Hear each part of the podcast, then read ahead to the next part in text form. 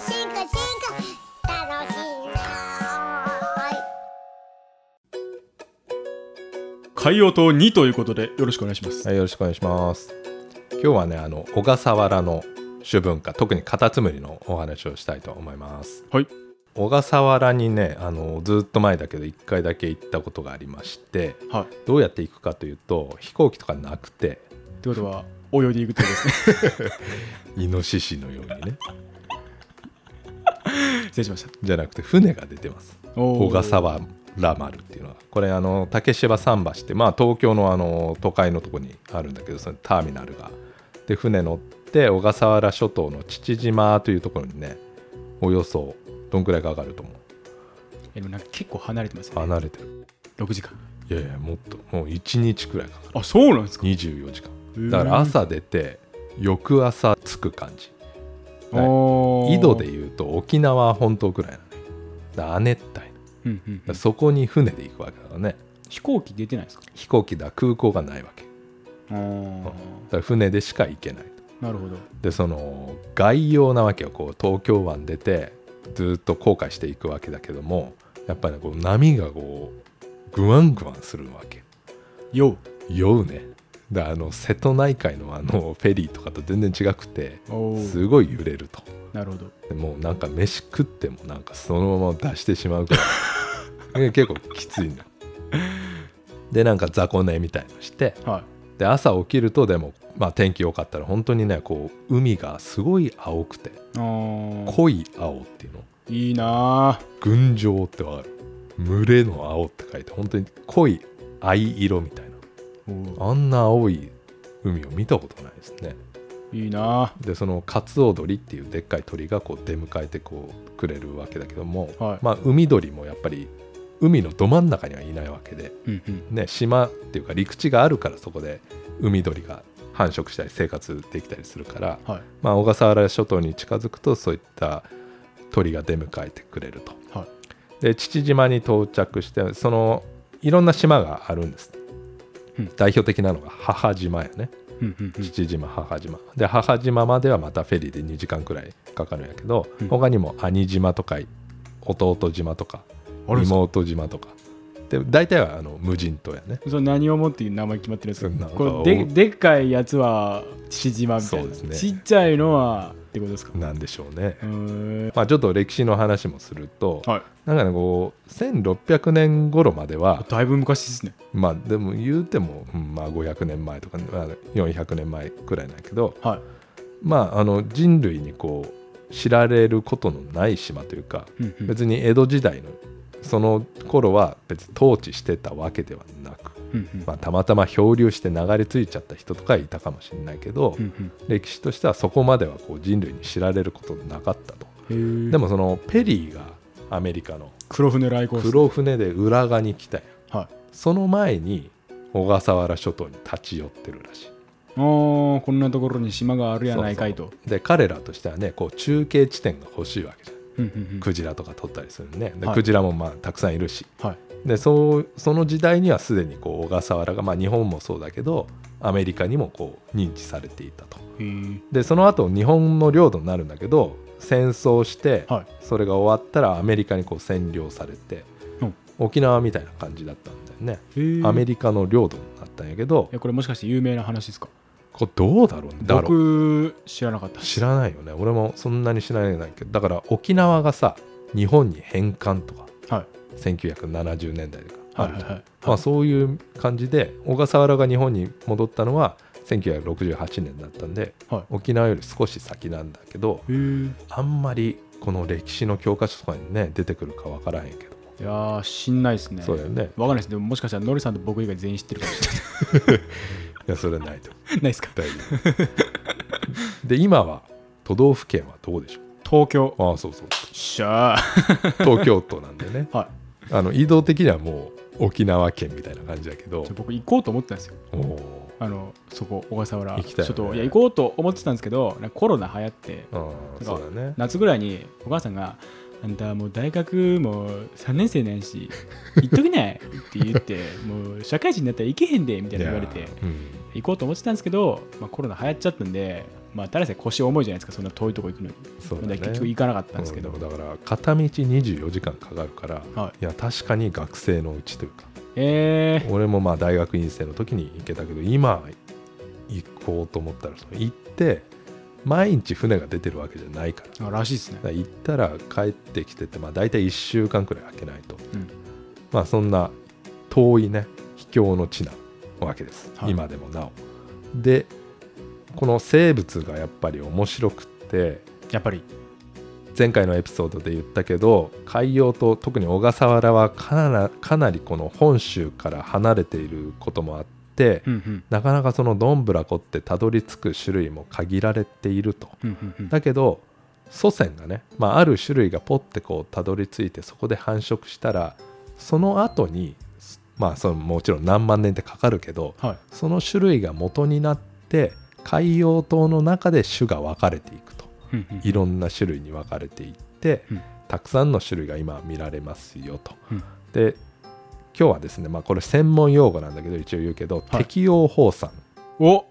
これをちょっとまあ定義から説明するけどはい。こうなんかこう祖先の種類からこう爆発的にいろんな種類に種分化していったんだよっていうのがまあ適応保存なんだけど、まあ、特にまあいろんな環境あるじゃん、はい。生物にとってのはい。生息環境、そのそれぞれの環境に応じて、まあ、専門的にはニッチっていうけどね。はいはいはい。それぞれのニッチに応じて種類が分かれていく。たくさんの種類に分かれていく。はい。そういうことを適応放散っていうね。うんうんうん。で海洋島っていうのは特にその適応放散が起こりやすい舞台が整っていると。そうなんですか。というのもこうポッて生物たどり着きましたよと。はい。そしたら海洋島にこういろんな環境があるんやけどはい。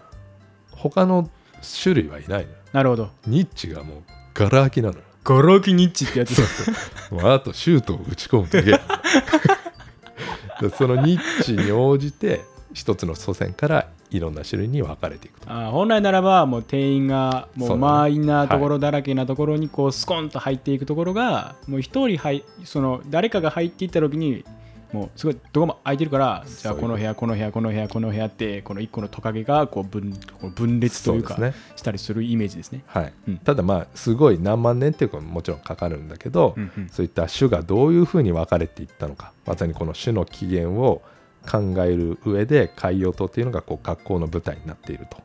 で特にねそのそもそもかもしれないんだけどはい。いろんな環境が実はあるの。一つの島といえど。も、森。うん、とかね。でなんでかっていうと島があってこう風が吹いてると。海だから、で小笠原の場合は偏西風っていうのが吹いていて常にまあ西から東にかけてこう風がで特に海洋の風だからこうちょっと湿った空気がずっと流れていると。うんうんうん。でもこう島だからしかも火山とかの跡があるからちょっと盛り上がってるね島って。はい。でそこにこう湿った空気がぶつかるとはい。何が起こるかっていうと、まあ、雨が降りやすいわけ。で特に海洋島で特徴的なのはなんか雨がザーザー降るっていうわけでもなくてはい。こう霧が発生している。うん。常に霧が発生しているような森が特徴的にあると。でそれ雲霧林って呼ばれるんだけどうんむりんすか？雲に霧に林って書いて雲霧林初めて聞きました。英語で言うとクラウドフォレスト。まあ分かりやすいかっこいいですね。クなラウド。でそうそう。フォレでスト。島が島というか山があって風がぶち当たるところにそういった雲霧林が形成されてこれはなかなかないです。うん。本州とかだと。いや僕聞いたことないです。でこう常に霧がかかってるからなんかこう苔むした感じ苔とかがこう木の幹にこう湿度が高いから張り付いてであの日照時間とかね短いんでしょうけど。うんうんうん。でそういった森がある一方で逆にその山の反対斜面はこう湿った空気はそこで霧になっちゃってそれを抜けるとす逆にすごい乾燥するの乾燥林とか、まあ、小笠原にも生えてるんだけどあの同じ島一つの島といえども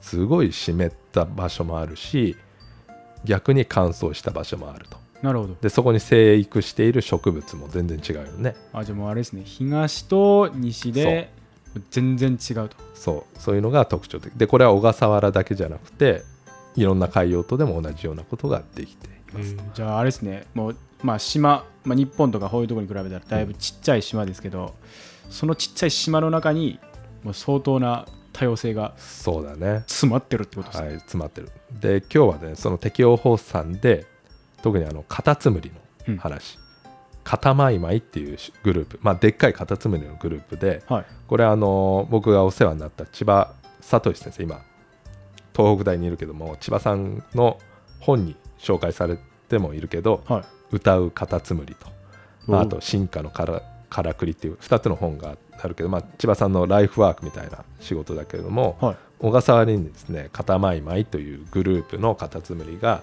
何十種、まあ、20種類くらいいるわけ。はい。でそういう種類が違うと。種類が違うし大きさとか形とか色とかあとこうカタツムリの縞模様とか結構種類によって様々だ。うんうん。であとさっき言ったけどいろんな環境があるんで乾燥したところにいるやつもいるし、はい。ちょっと湿った森に生育してるやつもいるし。はで同じ森といえどもカタツムリがこう木の上に登って、うん。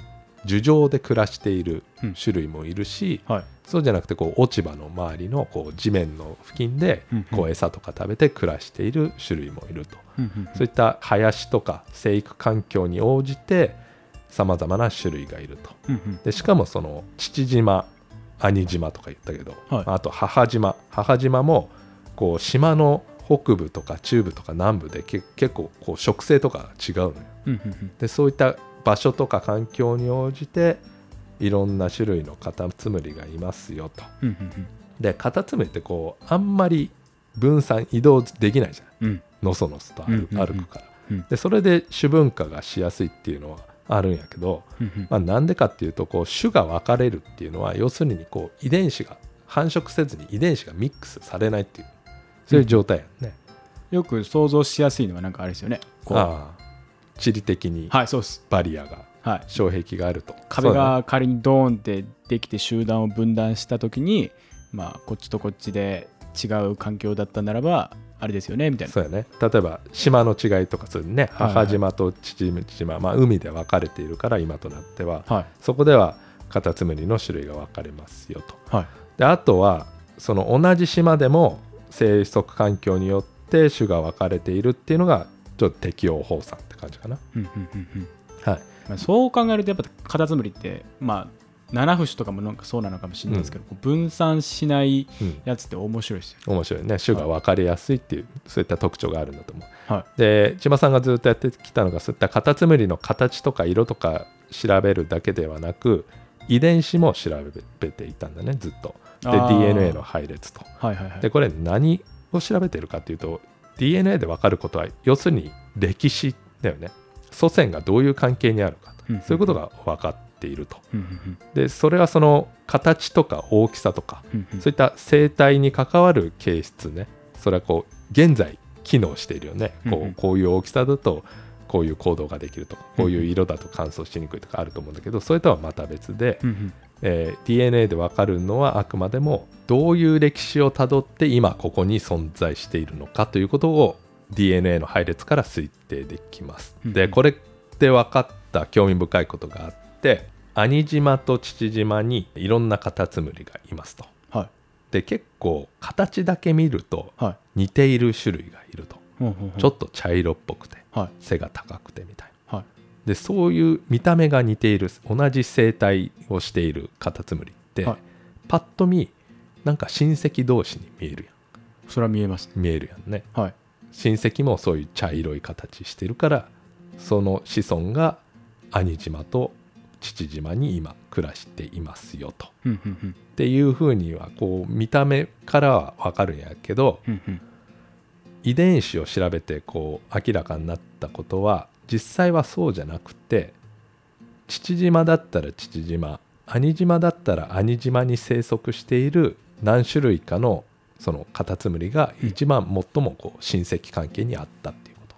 うーんね、だからつまりはそれぞれの島でそれぞれの環境に応じて種が分かれていったってことで、まあ、まさに適応放散なんだけどなるほど。逆に言うと父島と兄島に生息している種類、はい、見た目とか生態は似ているけれども系統は全く全くじゃないけどそんなに似通ってないってこと。まあやっぱ遺伝子調べてみないと分からないことがあるってことですそうそれは分からなかったっていうことで、うんうん。兄島は兄島でこう適応放散が起こったと。うんうん。樹上に生息している種類もいるし、うん。地面の周りに生息している種類もいるし、うん。でその環境に応じてカタツムリの大きさとか形とか色が分かれましたよと。うん。で兄島でそういうことが起こったんやけど父島でも同じようなことが起こったの。うんうん。で祖先がいますよ、えーいろんな環境がありますよいろんな環境に応じて種が分かれていきましたよと。うんうん。だからその兄島でも適応放散が起きたし父島でも適応放散が起きた母島でも起きてる。はいはいはいはい。で繰り返されているっていう意味でこれは特に反復適応放散って呼ばれたりしてますへね、ー。はい、でこれは結構珍しいというか、まあ、今のところはあんまり報告されてないんだけど島の、えー小笠原諸島っていうねいくつか島があってその島ごとに似たような環複数の環境があってカタツムリがこう繰り返し種分化していったっていうことだよね。でよく海洋とはねこう島は進化の実験場とか言われるんだけども、はい。まあ、どういうことを意味しているかというと、えーじゃあ例えば兄島がありますよと。はい。環境が2つありますよと、はい。えー湿っている林と乾燥している林と。うんでそこにカタツムリの祖先をこうポッて離しましたと。はい。じゃあ数万年後何が起きますか？種類が分かれてますか？分かれてませんか？ってこう実験したい時に、はい。まあ、人間の一生じゃもう実験できないわけよ。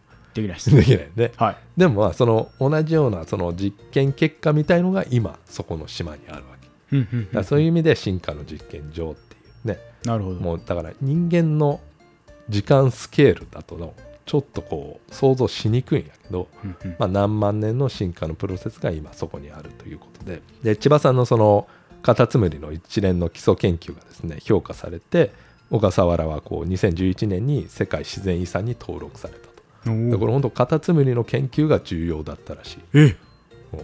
うんすごい役に立って。